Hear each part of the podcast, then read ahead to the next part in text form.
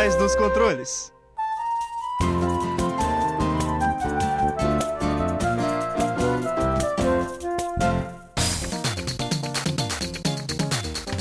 Fala, ouvinte!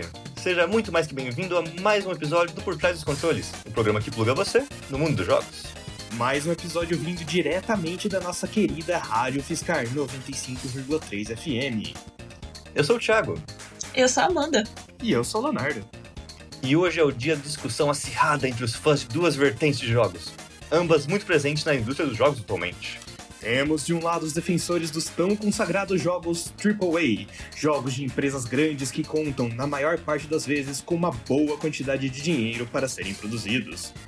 E do outro, os defensores dos jogos produzidos em estúdios independentes e menores, que não recebem tanto patrocínio assim para se manterem vivos. Então, ouvinte, jogue sua opinião na mesa, pois o Por Trás dos Controles vai começar.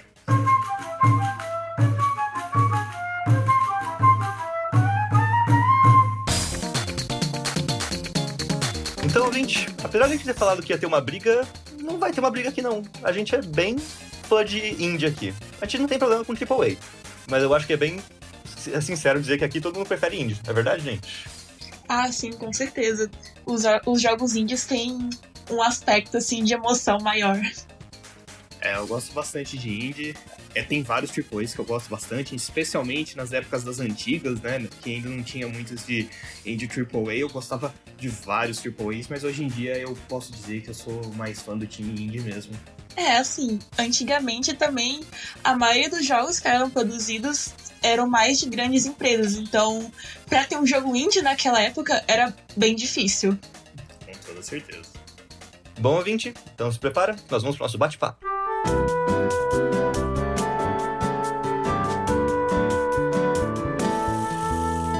Então, vamos começar a nossa conversa, né? Vamos falar dos nossos indies, nossos triplo A favoritos. Thiago, você quer começar da sua opinião, somente dos indies, já que todo mundo aqui prefere indie?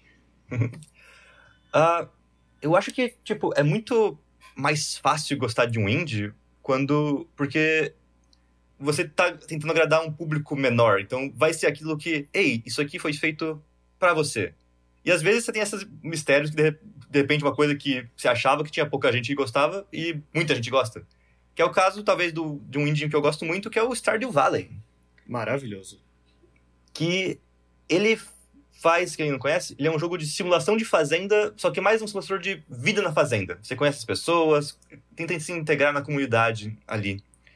E é uma coisa que, tipo, você não vê um jogo, tipo, de orçamento grande tentando oferecer, sabe? Nenhum, tem nenhum jogo, tipo, que gasta milhões pra lá fazer, vamos fazer a fazenda perfeita aqui.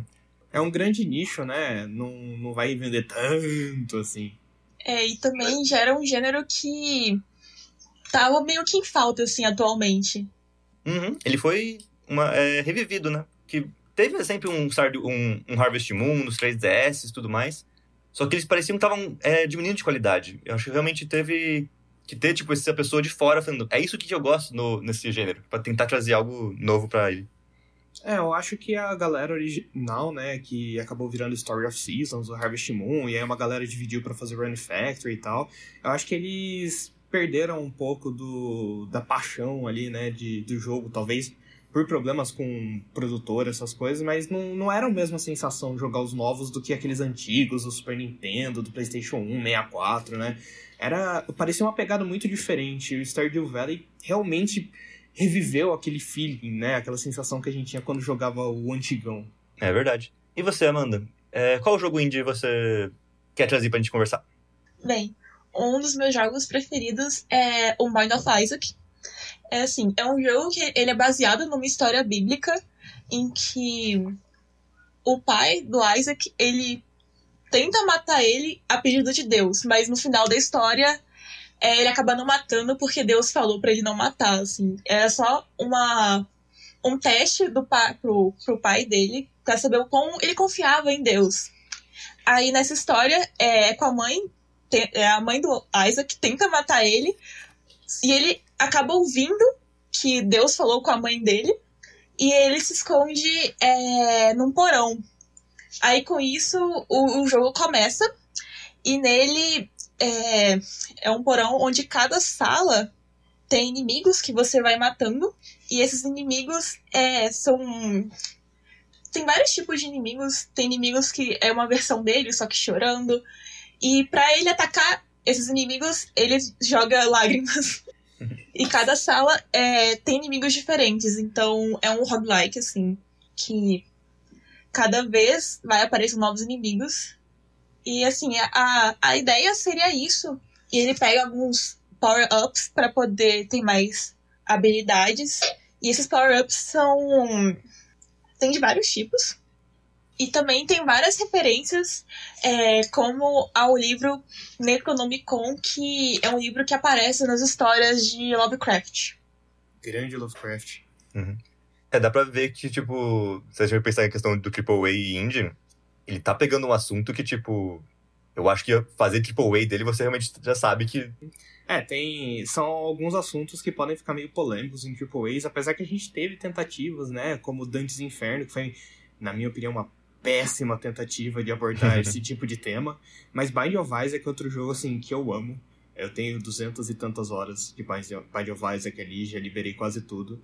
É, e é uma das inspirações, né, pro meu mestrado, pro meu doutorado, essa parte de geração procedural. Foi um jogo que influenciou muito minha vida. Então é mais um indie, assim, que eu amo, tanto Stardew quanto Binding of Isaac, que é, são dois jogos sensacionais. E eu acho que são dois jogos bem legais, porque da gente pegar essa alma de indie, né, que a gente tava falando, porque são dois jogos que os criadores fizeram porque eles gostam daquilo, né? O Stardew Valley e o Eric realmente... O Eric Barone, o criador de Stardew Valley, ele pegou o jogo, depois ele se formou e falou: eu quero fazer um jogo, eu quero fazer um jogo assim, porque eu sinto falta desse jogo. Foi lá, fez, ganhou milhões, né? E Stardew Valley é um dos jogos mais vendidos na Steam até hoje, em todas as outras plataformas que saiu. E o Binding of Isaac tem umas histórias muito legais. Pra quem não conhece, tem o documentário Indie Game: The Movie, que o Edmund, né, que é o, o designer, comenta bastante o jogo, que era uma experiência pessoal dele. Que ele teve todos os problemas, uma família religiosa meio abusiva com ele, que ele passou por vários sufocos. E o, o Binding of Isaac é um jeito dele contar essa história da infância dele como um jogo, né? E, poxa, onde você teria hoje em dia essa pessoalidade, né, nas histórias dos jogos no, no Triple A? É muito difícil de ter. É, até porque, pelo que a gente falou antes, né? Que como um jogo Triple A gasta, às vezes, tipo, cem milhões pra fazer... Eles não estão querendo somente... Acaba passando um pouco de... Ah, vamos só contar essa história aqui que a gente quer contar. E acaba sendo... Oh, se a gente não ganhar isso aqui de volta, não vai conseguir. Então tenta ter esse negócio de, tipo, agradar todo mundo. Que faz os jogos depois, na minha opinião, serem sempre uma coisa, tipo... Uma nota oito. Nunca vai ter uma coisa que, tipo, vai conversar... Ei, com você aqui. Porque ele tá tentando fazer tudo um pouquinho e pra deixar todo mundo feliz. Então são sempre jogos bons, mas nunca são jogos que... Acabam realmente conversando com você. Com algumas exceções. É, eu ia citar algumas sessões, mas eu vou deixar pra depois, quando a gente falar do Triple A. Porque agora eu quero falar do meu indie favorito. Eu acho que vocês já falaram dois do, dos meus, assim, maiores lugares. Mas pensando nos indies recentes, né, além desses, tem vários outros que eu amo. Mas eu tenho um lugar especial no meu coração pra Undertale. Que foi, assim, eu gosto de J R P Gs, né? Eu acho que quem, a galera que me ouve desde os outros programas sabe disso, né? Final Fantasy nove é um amor por ele gigante, mas, assim... Undertale foi um jogo que me tocou absurdamente, tanto pela ideia mecânica dele, né? Pra quem não sabe, ele é um R P G de turno, de, mais ou menos de turno, né? Porque você também controla uma navezinha, em vez de atacar os inimigos todo turno, também tem várias brincadeiras com mecânicas, mas que ele é um jogo que te ensina que você não precisa matar todo mundo, né? Que você pode conversar com os outros e fazer as pazes com os inimigos e você não precisa matar ninguém. E eu acho, assim, sensacional... Porque ele é um jogo relativamente simples, né, de, de arte. A música dele é maravilhosa. O Toby Fox é um compositor genial que compôs até pro Pokémon novo, pra quem não sabe. A última música da Battle Tower é do Toby Fox, o cara que fez e compôs pra Undertale. E é um jogo que, assim, ele te faz sentir na pele as ações que você tá fazendo, né? Então você pode escolher ser pacifista, você pode escolher matar todo mundo, só que o jogo não vai te falar isso logo de cara. Ele te dá umas pistas, só que geralmente você vai descobrir, tipo, tarde demais que você não precisava até matar todo mundo, porque você tá condicionado a isso, né? Jogando, você sempre fala, ah, não, tem que matar o inimigo, é o inimigo, morre, né? E aí você chega, eu pelo menos quando eu joguei a primeira vez, um pouco de spoiler aí, galera, mas o jogo já é bem antigo, mas eu matei o primeiro chefe, que era tipo a sua mãe adotiva no, no mundo do jogo, logo no comecinho do jogo, e quando eu descobri que eu não precisava matar ela, cara, isso ficou pesando em mim o resto do jogo. Eu me senti realmente mal. Eu me senti realmente de luto por ela. Eu ficava pensando, meu Deus, eu só quero terminar isso pra poder resetar e conseguir arrumar meu erro. E eu fiquei jogando o jogo inteiro. O jogo joga isso na tua cara. Os personagens falam, você matou ela, você é cruel, você é mal. Então assim, pra mim foi uma experiência única. Eu nunca vi um outro jogo que, que lidasse com esse tema de, de um jeito tão íntimo, né, tão pessoal quanto Undertale. Foi um jogo assim que me marcou absurdamente. Então ele também tá no meu top indie ali com toda certeza. Você falou que tinha uma exceção pros Triple A's? Ah, quer é. falar sobre ela? Eu, eu gostaria. Alguns jogos, né, eu, eu jogo bastante os Triple A's exclusivos de consoles, porque eu tenho muito amor pela Nintendo, é, e alguns exclusivos da, da Sony também em especial. É, obviamente a gente não vai falar muito da Nintendo nesse tópico, porque sempre é jogos safes, família e tal, são super divertidos, eu amo. Mas eu acho que um jogo que me surpreendeu até certo ponto, na medida possível, dos Triple A's foi o Persona cinco.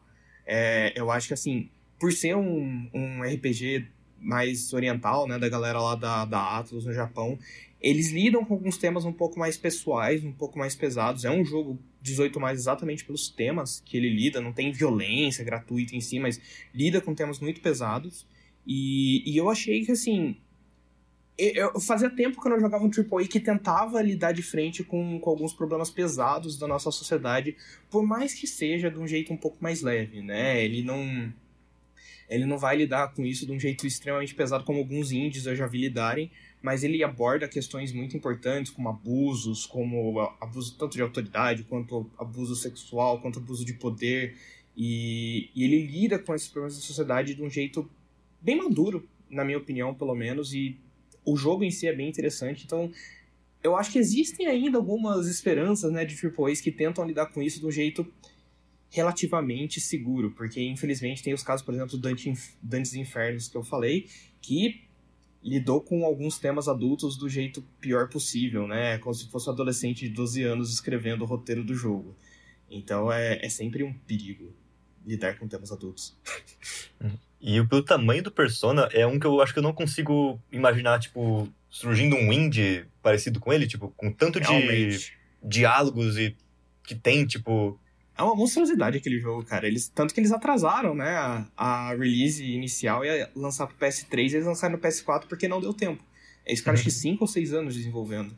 O P S três teve também, que foi lá que eu joguei o meu. Uhum. É, mas assim, eles lançaram na época que já tava o P S quatro, né? Então, tipo, eles olharam uhum. e falaram, ah, já lança direto pros dois. É isso aí, galera.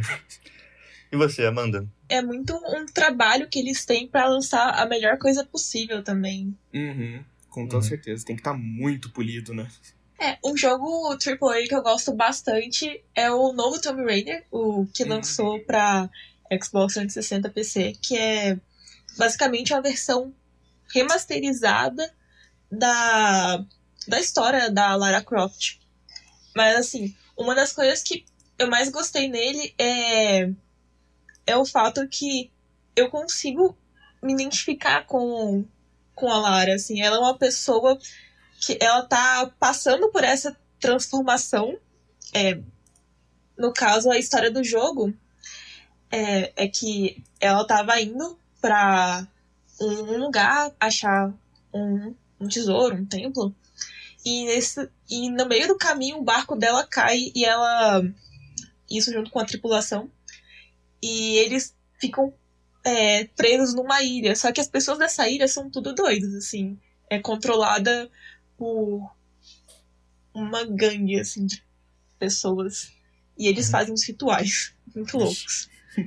É, aí nisso ela não tem muita experiência e ela vai ter que vivenciar é, vários momentos, tipo, quando ela tem que matar é, um cerco pra se alimentar, ela começa a chorar por causa disso, ela sofre bastante no jogo. E cada vez ela vai ficando mais forte. E eu acho isso bem interessante. Toda essa evolução dela. Bem legal. Eu confesso que eu não joguei, mas eu, eu quase fiquei com vontade de jogar agora. Tô, tô pensando. Me vendeu bem o jogo. é, é bem legal, assim. A, a gameplay é muito boa também. Uhum. É, ele é bastante focado na exploração de cenário também. Assim, você pode não explorar, mas se você explorar, é bem mais divertido. Legal. E você, Thiago? Oxe, eu acho que eu Tenho que falar, talvez, do Final Fantasy? Qual deles? Talvez, né? Esse que é o problema. O nove, obviamente, é o melhor, galera. Todo mundo sabe. Oxe, eu sou o cara do seis. Mas eu, eu também eu amo o seis, cara. Mas eu acompanhei eles por... Acho que quase... Eu joguei vários deles. Eu adoro, tipo... Não sei, o clima de estar jogando um Final Fantasy, sabe? Ele... Sim. É uma coisa muito diferente e que, tipo... Às vezes vai pra uma coisa meio maluca que não faz muito sentido, mas até lá eu gosto dele, sabe? Sim. Até o treze que todo mundo fala, ah, não sei se é tão... Eu gosto dele. Eu acho bem divertido. Confesso que eu não joguei os novos. É. E ele, na verdade, é uma coisa que a gente acaba vendo muito. É como que ele foi meio que perdendo ele ser de turno com o passar do tempo.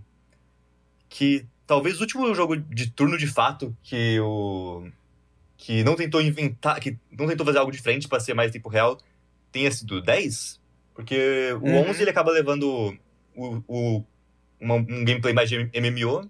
O doze Sim. também, ele tem que pegar um pouco disso. Uhum. O treze, ele é em, em turno, mas você tem um turno pra escolher o que a pessoa vai fazer sozinho. Tem umas coisas meio ali tentando parecer mais ação. Sim. O catorze, de novo, outro M M O.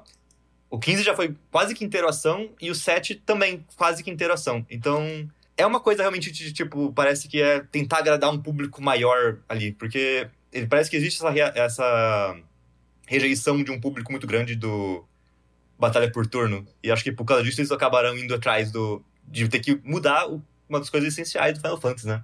Sim. Ele ainda tem todo esse clima, essa história, essas coisas que você gosta tanto dele. Mas eu acho que ele acaba meio que tendo que mudar pra poder agradar todas as pessoas, sabe? Sim, eu também achei que as histórias dos mais novos não... não abordaram temas tão pesados como os anteriores. Eu não sei, assim, eu não cheguei a jogar inteiro os novos, eu sei da história em geral, mas eu senti que perdeu um pouco isso, sabe? É, o seis, que nem você falou que é um dos seus preferidos, que também é o meu, ele tem uhum. vários plot twists, assim, meio pesados, se você pensar em termos da narrativa. Obviamente que a gente não tinha o visual pra representar aquilo de uma forma tão chocante. O nove também aborda tema de guerra de um jeito bem sério, né? Uhum. E eu não sei, eu, eu senti que diminuiu um pouco essa, essa temática mais pesada nos mais novos, talvez até para abordar um público maior, né? Sim.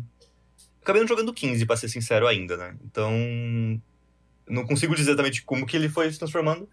Hum, ele acabou tendo muita... Uma coisa que foi feita nele, até por ele ser triplo A, e para conseguir mais dinheiro com isso, é o que eu escutei falar, é que existem momentos no, no quinze em que o personagem sai... Ele fica, tipo, uma, uma hora fora do, sua, do seu grupinho, depois ele volta e fala, ah, vi uma grande aventura, viu? Aí meio, ah, você quer ver a aventura dele? Tem a D L C aqui. Nossa. Tem umas coisas, tipo, no meio, assim, que sai do nada só por causa disso mesmo, sabe? Que é uma coisa que você deixou a história incompleta pra ter as coisas, não sei. É, isso é um grande problema dos triplo A's, né? A falta de conseguir o dinheiro pra pagar os projetos cada vez maiores. Hum. É um debate gigante, isso daí. É algo que aconteceu com a empresa que fez o Bioshock Infinite. Por mais que o jogo ele tenha sido é, bem com as, cri- com as críticas, ele não vendeu o suficiente e mesmo assim a empresa acabou falindo. Eita, não sabia. É pesado. É, a gente tem muito problema com, com triplo A porque o custo dos jogos é cada vez maior e eles precisam É, gastar isso porque principalmente a parte visual dos jogos é muito cara para ter a fidelidade que eles querem, né? Então qualquer jogo triplo A vai gastar cem milhões, duzentos milhões de dólares aí quase. E aí, cara, como é que você vai vender isso, né? Tipo, pensa que é... Vamos falar, os consoles novos, sessenta dólares cada um, sendo que o desenvolvedor mesmo fica com metade disso. Quantos hum. jogos você precisa vender com os trinta dólares que eles recebem para pagar tudo isso, né? Né? É, é complicado. E aí começam as D L Cs, começam os loot boxes, começam todos esses conteúdos aí, pay to win, dependendo do jogo.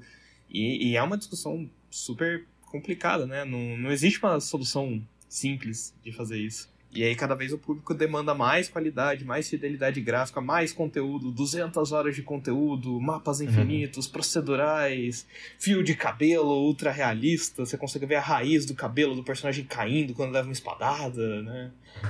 É, é complicado.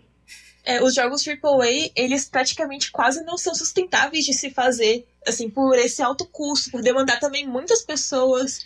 E uma campanha de marketing boa para um jogo é, é uma coisa difícil.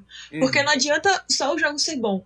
Ele tem que vender também. Uhum. E, e se o jogo não vender, é, é uma coisa extremamente ruim para quem tá trabalhando, porque se não vender, é básica, todo mundo vai embora. Sim, sim. E é um fator que estressa bastante os funcionários, a equipe toda que trabalha no jogo.